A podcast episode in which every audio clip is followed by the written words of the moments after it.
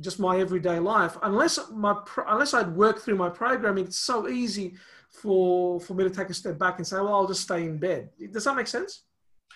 Look, I'm going to say two things. One to your extent, and one to answer to the person who's maybe still questioning why I don't write the book or why I don't get a program. Yeah, yeah.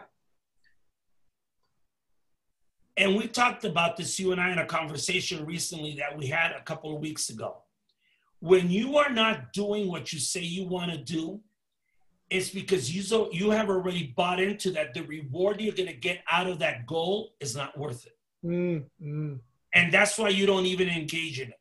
Mm. Let's say you say, I'm going to write a book, but then maybe you down deep down and say, say, well, but if I don't get anything out of the book, if people yeah. don't buy it, you have already given yourselves an out because you don't believe that the benefit or the reward of the outcome of that goal is good enough. So that's why you don't engage in it.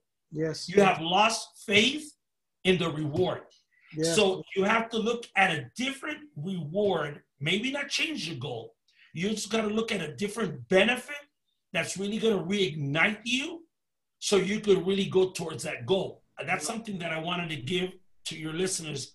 Now, coming back to what you just said, I'm avoiding by some way, shape, or form putting terms into what I'm doing. Mm. I'm, I'm not saying that I have these new habits. This is just part of my day. Mm. This is my day.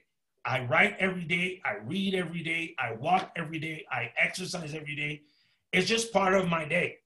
I'm not calling it habits. I, it, it is a habit. It is something that I'm doing on a daily basis, but I'm not calling it habit. It's like, let's say tomorrow I have a day. So I already know that once I get off of an appointment, I have a one o'clock, I already have my shorts on, my shirt on, the one, my exercise. The minute that's out, I tell my wife, I'm out the door. I'm going to go walk. Got it.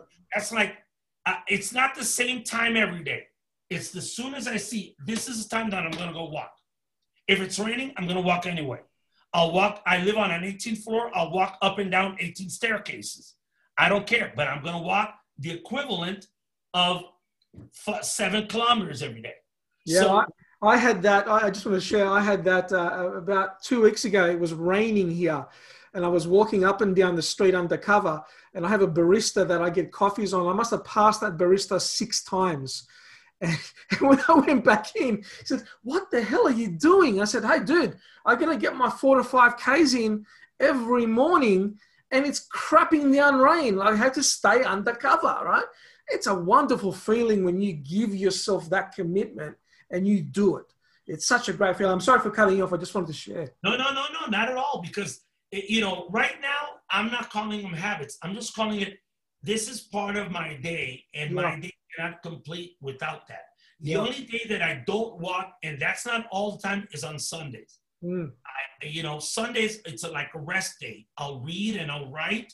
I, I don't blog now on the weekends. I only blog Monday through Fridays. Saturdays, I have a, a live show that I do. It's called Sabbatical Saturdays. And Sundays, I send a private blog to my to my database, yeah. which is private, that I don't publish it. But I'm doing something every day. But, you know, the only day that sometimes I don't walk is a Sunday. And, and that is if... If that day I said, okay, I'm going to take it as a rest day. But beyond that, it's like, this is part of my day. You know, my day cannot go, can be completed without that.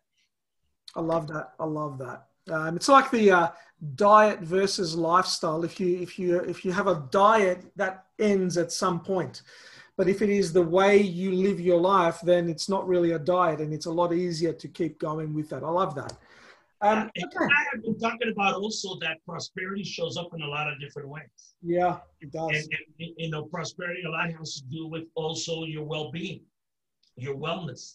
So, you know, really focusing on wellness, not only because of the pandemic, just because you want to make it a priority.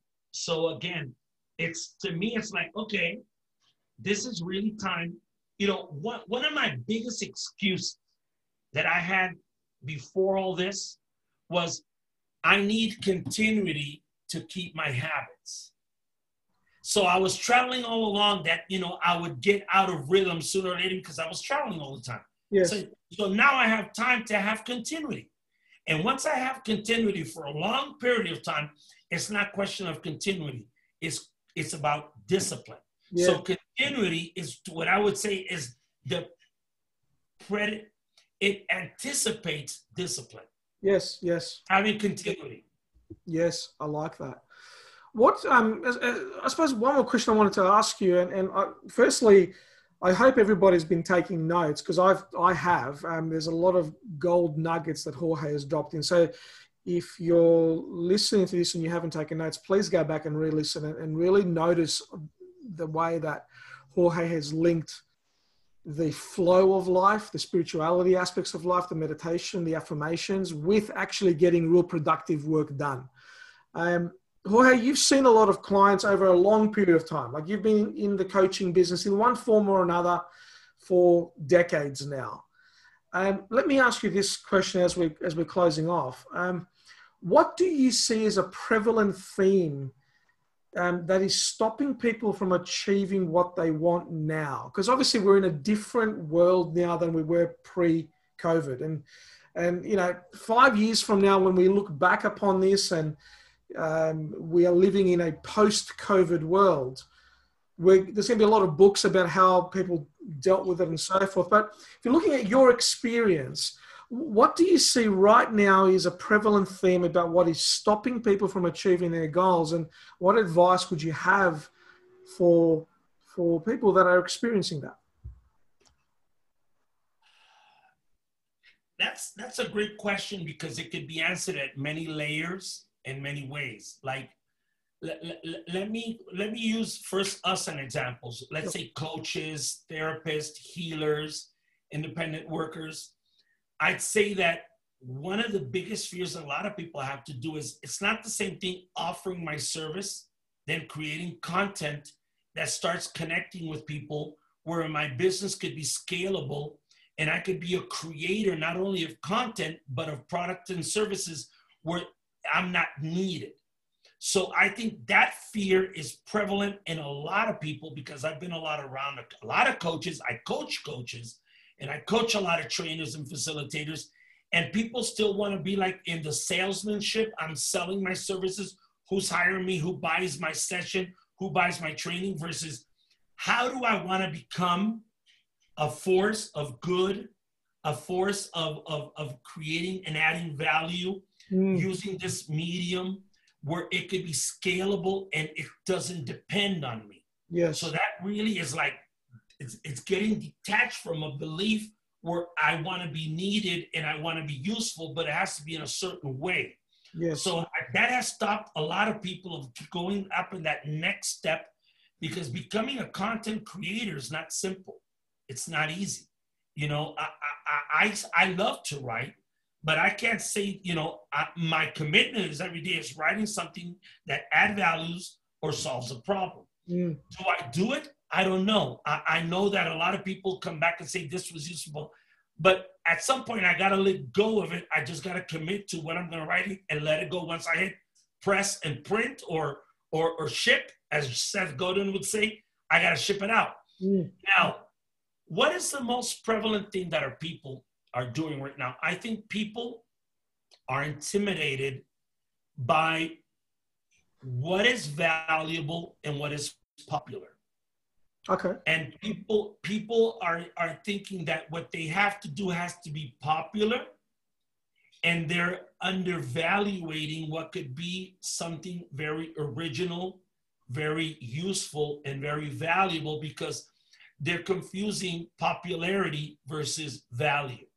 I think that's one thing that a lot of people are, are afraid of, and they're undermining their values, their ideas, Uh, or the value they could add to people. I think that's one.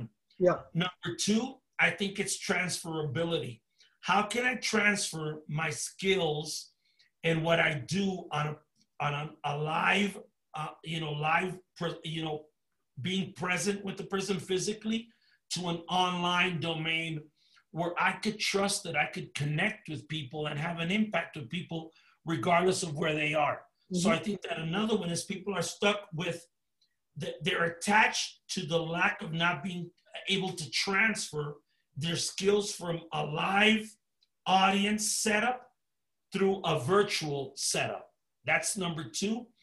And I would say number three, I'm not going to say, I'd say there's a group, there's a set of people, I'd say it's somewhere between thirty-five, maybe sixty, that age group, where people are seeing that they should be rewarded for what they've done.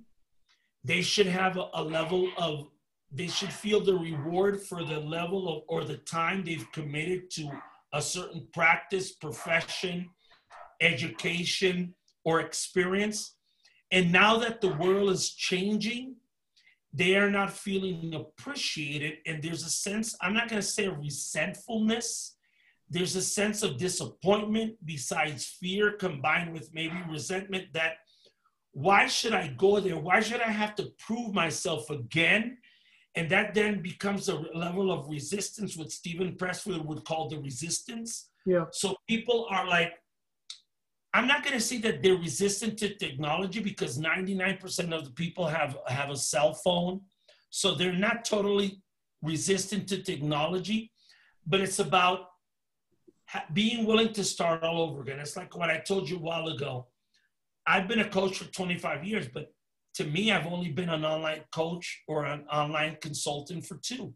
So I got to let go of the twenty-three years that I have of life, not in terms of experience when I'm with someone, but in terms of creating an online presence. It's like I'm, I'm a baby.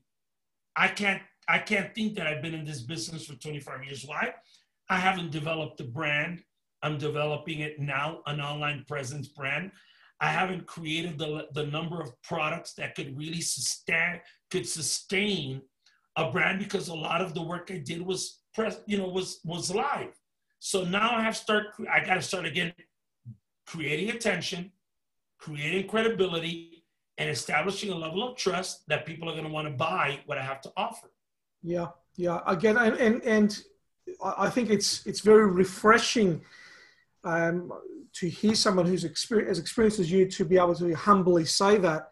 Um, and at the same time, your level of experience that is pre-online um, is, is huge. Um, and your ability to help people is very wide and large. So um, having the online brand is, is almost just another form where you've had to transition your business and your approach.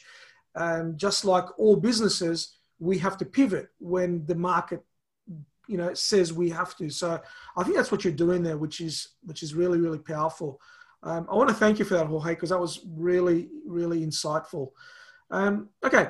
Last, I suppose last main question is, um, what books would you recommend people read for their personal growth, their personal development? Um, what, what are your favorite, you know, two or three books for them to, to pick up?